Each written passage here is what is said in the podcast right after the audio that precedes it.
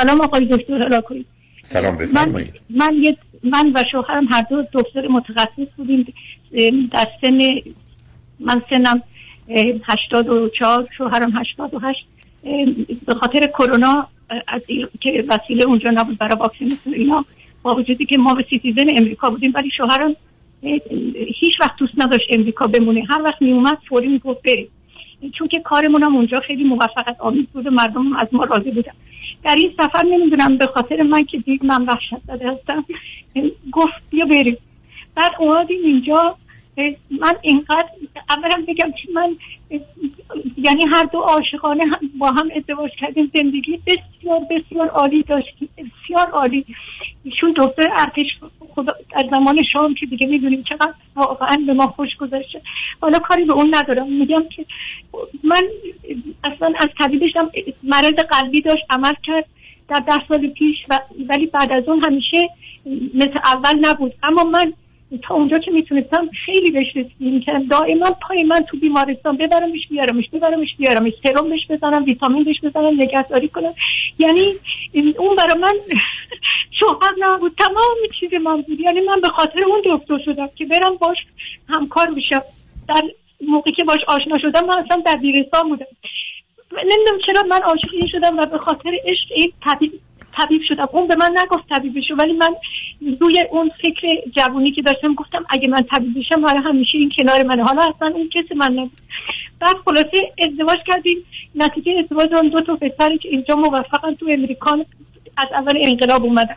حالا اینجا وقت اومدیم یه دفعه نمی‌دونم چرا باز پشیمون شد گفت برگردیم. من دیدم دیگه برای قلب این اصلا درست نیست. قلبش اصلا نمی‌کشه همین شما کی آمدید؟ ببخشید من, من, یک, من یک سال یک سال و نیم اومدم. یک سالم هست که شوهرم فوت کرده اینجا. اینجا فوت کرد و علت فوتش این بود که چیز به اصطلاح شبا اصلا نمیخوابید. قلبش یعنی به من گفت بیا برگردیم چون من گفتم نه نمیشه. هی حالش می‌کردیم. نه بمون اینجا. حالا بهتر میشه حالا دکترها اینجا بهتر رسیدگی می‌کنن. فلان. هی می‌گفت شب تا صبح تو این فکر استراب بسیار شدیدی داشت. همیشه قرص اگزازه این چیزا رو می‌خورد. لورازپام اگزازپام این چیزا رو می‌خورد. اصلا استراب داشت. همیشه تو فامیلشون هم بود. ولی الان استرابی تر شده بود. گفت اصلا اینجا رو دوست ندارم. به من گفت ببین من عاشقتم. تو رو خدا بیا به عشق قصر برگردی. من, من گفتم نه نمیشه آخه. اصلا یعنی حتما تو راه از بین می‌رفت ده ساعت رو اون قلبش اومده بود. اینا گفت بله می‌فهمم. به زنان نمیشه اعتماد بعد خلاصه من همین کجدار و مریض اینقدر من جا اونجا اینقدر من دیگه از یعنی تو فکر خودم نبودم که همه نگران من بودم. من زودتر بس که من به این رسیدگی می‌کردم. چون واقعا از صمیم قلبی دیدم خلاصه این که هی نخوابیده به خودش فشار آورد اینا قلبش آریتمی شدید پیدا کرد. بعد اینجا دیگه سرش گفت اینطوری که نمیشه این احتیاج به اکسیژن داره بردیمش بیمارستان. تو بیمارستان هم راضی نبود می‌گفت من اینجا حرف منو اینجا نمی‌فهمن. تو ایران همه دور من میچرخیدن تو بیمارستان. اینجا که اصلا هیچ که محل نمی‌ذاره به من اینا. ولی ما نمی‌تونستیم بیاریمش خونه. می‌گفتیم خب بیاریمش خونه وسیله اکسیژن و این چیزا و اون سرم و اینا که اونجا بشه خلاصه. هر روز اصلا من اینجا به ایادتش می‌رفتم. بعد این چیز به اصطلاح دیگه طوری شد که به من گفتم بیا این غذا نمی‌خوره. بعد من رفتم اونجا شروع کردم که غذا بدم دیدم خیلی کم بعد دیدم که گفتم اصلا نمی‌خوره من گفتم تو رو خدا باباجش کنی. باباجش کردن از لوله. همه وقتی روز آخر روز آخر می‌رفتن دیگه همه بدنش به لوله های مختلف بود خلاصه احساس گناه من اینه که قبل از اینکه بره بیمارستان هر شب منو از خواب بیدار می‌کرد. من دیگه نفسی برام نمونده بود. یعنی می‌گفتم تو رو خدا بذار من بخوابم. چرا نمیخوابی؟ یه قرص دیگه بهش می‌دادم می‌گفتم منو قرار بیدار کردی. من دیگه واقعا یارا ندارم. به پسرش گفتم یکی دو شب بابا رو ببر خونهتون که من بتونم بخوابم. و اون نمی‌خواست این کارو می‌گفت نه من نمیرم. بعد دیگه روزا باورم نمی‌شد که از بین بره به این بودی یه دفعه به ما گفتن بیاین ازش خدافزی کنیم من رفتم دیگه در حال کما بود. دیگه نتونستم بگم منو ببخش. آها یه روز اینقدر با من دیگه درگیر شد که حتی حتی اینکه دست به من بلند نمی‌کرد حتی دستم به من بلند کرد. اینا که من تعجب کردم. گفتم ای با این چرا؟ اصلا مثل که مخش دیگه کار نمی‌کرد. مثلا شب می‌گفت بلند شد لباسا رو بنداز تو لباسا منو بشور. گفتم خب فردا لباسا که همه تمیز فردا میندازیم. میتازیم تو لباسشویی اینا. می‌گفت نه همه حالا بایستی بلنشی همه حالا. نمی‌دونم چی شده بود که. بعد من ترسیده بودم اصلا عوض شده بود رفتارش.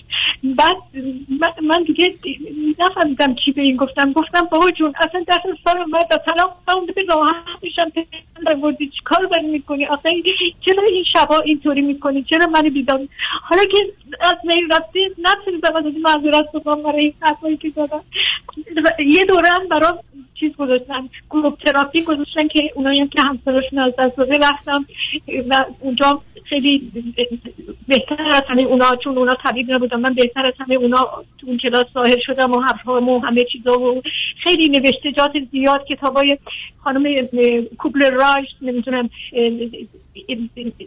خیلی از حالا می‌خوام سرتون در هرچی کتاب روانشناسی در این دوران بوده تا اونجا که تونستم خوندم ولی این و حتی با خانمایی هم که تو لس آنجلس روانشناس صحبت کردن گفتن که تو که تو که واقعا نمی‌خواستی قصد نداشتی اونها دادی گفتم نه اصلا اصلا قصد نداشتم. هیچ وقت قصد نداشتم اذیت هیچ وقت هیچ وقت. و الان حاضرم تمام دنیا رو بدم بیادش احساس این احساس بد منو روان نمی‌کنه. آخه این احساس آقای دکتر من اینجا همه چیز دارم ولی ولی اصلا یک زنی بودم که اصلا بدون من تو مجالس اصلا هیچ کس احساس خوشی نمی‌کرد. الا من بشینم با اینا از هر چیزی بگم بخندم دعوت کنم. غذاهای مردم رو خیلی دوست داشتم مریضام خیلی من دوست داشتم. شما نمی‌دونید چقدر ما مریض هم شوهرم هم خودم.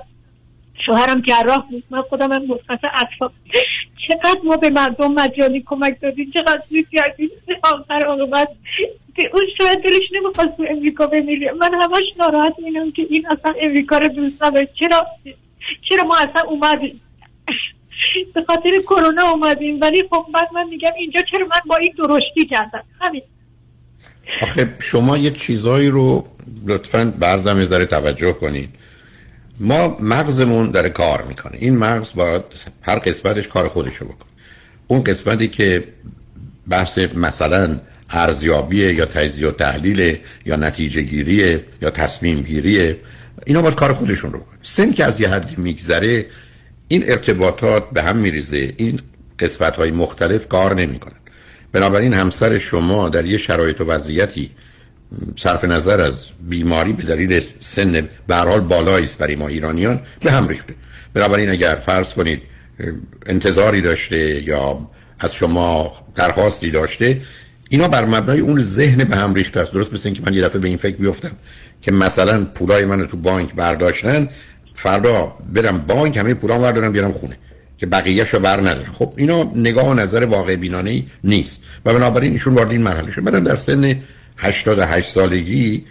دیگه سن نیست که بیش از 98 درصد ما ایرانی ها مثلا مردان فوت کردن برای که این ماجرای سن ما در همین خیلی کمتر از اونه.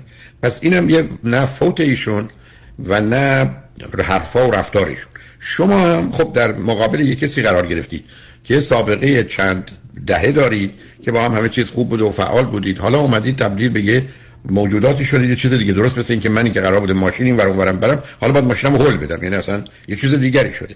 ضمن خود شما هم به حال سنتون بالا رفته. اون مغزی که الان شما دارید من راجبش حرف می‌زنید اندازه ها رو درست نمی‌بینه. ولی اصلا چه جایی برای احساس گناه یا اینکه من بهش اینو گفتم یا او به من اینو گفت؟ اصلا باورم نمیشه که شما این موضوع اینقدر جدی بگیرید. به من گفتید من با ماشینم از رو مورچه ها رد شدم. دیدم برای مورچه که زیر لاستیک اتومبیل من مردن الان احساس گناه می‌کنن من اینو جدیتر می‌گرفتم.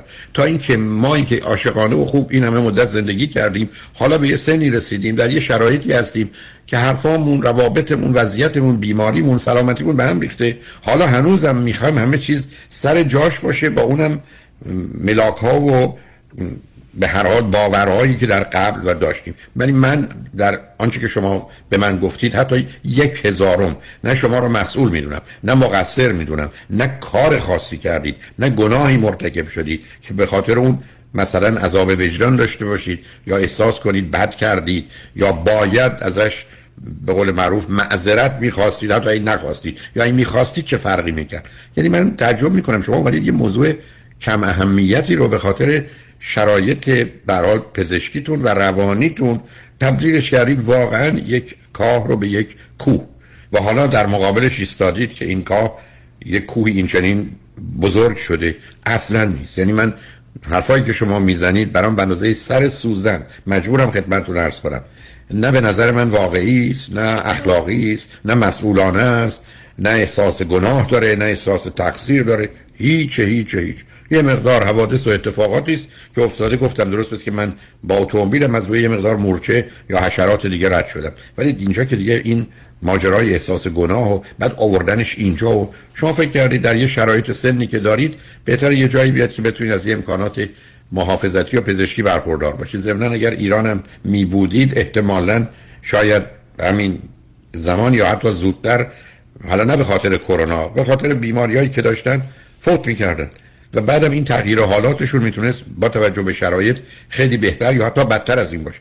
ولی مثلا تعجب می‌کنم که شما فکر کنید مثلا در یه تصادف اتومبیل دست شما در این حالم که اتومبیل به این ور خورده شما خورده مثلا به سر کسی که کنار شما نشسته. حالا فکر کنید واقعا شما یه خطا و گناهی مرتکب شدید و احساس بدی بکنید. من هیچی تو این مطالبی که شما گفتید اصلا نمی‌بینم که فکر کنم جایی برای نگرانی است مگر اینکه بگم سن 84 شما شروع کرده جهان رو یه جور دیگه دیدن و ارزیابی کردن و قضاوت کردن و نتیجه گیری که اصلا با واقعیت های اخلاقی و انسانی هم ابدا به هیچ وجه سازگاری نداره و نه سبب خوشدوری خودتون میشه نه فرزندانتون نه اطرافیانتون نه تا اگر بخوایم قبول کنیم همسرتون اگر زنده بود یا اگر خبر از حال شما دارن خوشحال می‌شدن که شما بی خود و بی جهت خودتون رو این گونه ناراحت کنید. حالا اگر فکر می‌کنید هنوز مایلید با هم درباره صحبت کنیم ما پیام ها رو بشنویم برگردیم من در خدمتتون.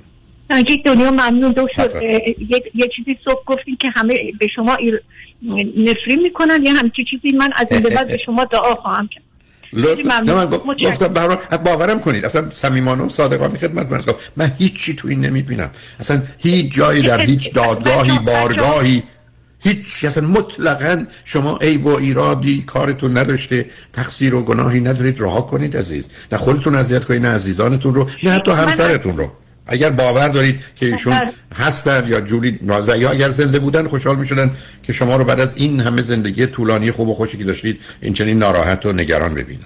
بله آقای دکتر 62 سال با هم چجور زندگی کردیم؟ واقعا همش فکر که فکرش هم نکن یک ثانیه عزیز. خواهش می‌کنم. امیدوارم در آرامش باشید. من همیشه به جای اون مردمی که اونطور فکر می‌کنن راجشون من از این بعد آگوی شما هستم. خب نه من آخه صبح ممکنه سو تماشا من عرض کردم من مثلا فرض کنین تو کنفرانس های من یا تو کروز دوستان با هم آشنا میشن ازدواج کنن من دعا می‌کنن به خاطر اینکه زن شوهر خوب پیدا کردن. بعد که بعضیاشون جدا میشن من نفرین می‌کنن که کاش کنفرانس یا کروز نیومده بودیم. عاشق که اون عرض کردم و بعد از سر شوخی بود که دعا می‌کنن یا نفرین می‌کنن. نه نه, نه بالاخره من من یک در ضمن یک آدم چیزم هستم. یک آدمی که باور به خدا و ایمان و بسیار عالی بسیار عالی. بنابراین بنابراین شما هر وقت که تونستید دعا کنید. امیدوارم دعای شما که قلب پاک و صافی دارید. من خودم به عنوان حالا نمی‌دونم شاید شما خندتون بگیره به اینکه من میگم. من به عنوان یک دکتر حج با در زمان شاه با کاروان حج رفتم. اونجا چقدر به مریضان کمک کردن در اون بسیار بدون تردید. شما خدمتتون کردید محبتتون کردید کاراتون هم انجام دادید. هیچ گناهی هم متوجه شما به هیچ شکل و فرمی اصلا هیچی. من تازه باید شما به خاطر این همه رنج و ناراحتی که بیخودی کشیدید تازه به نوعی بقیه برای شما آرزوی بهترین ها رو بکنن از جمله خود من به هر حال مواظب خودتون باشید و خودتون اذیت کنید. خوشحال شدم باهاتون صحبت کردم. خدا نگهدارتون. تمنا می‌کنم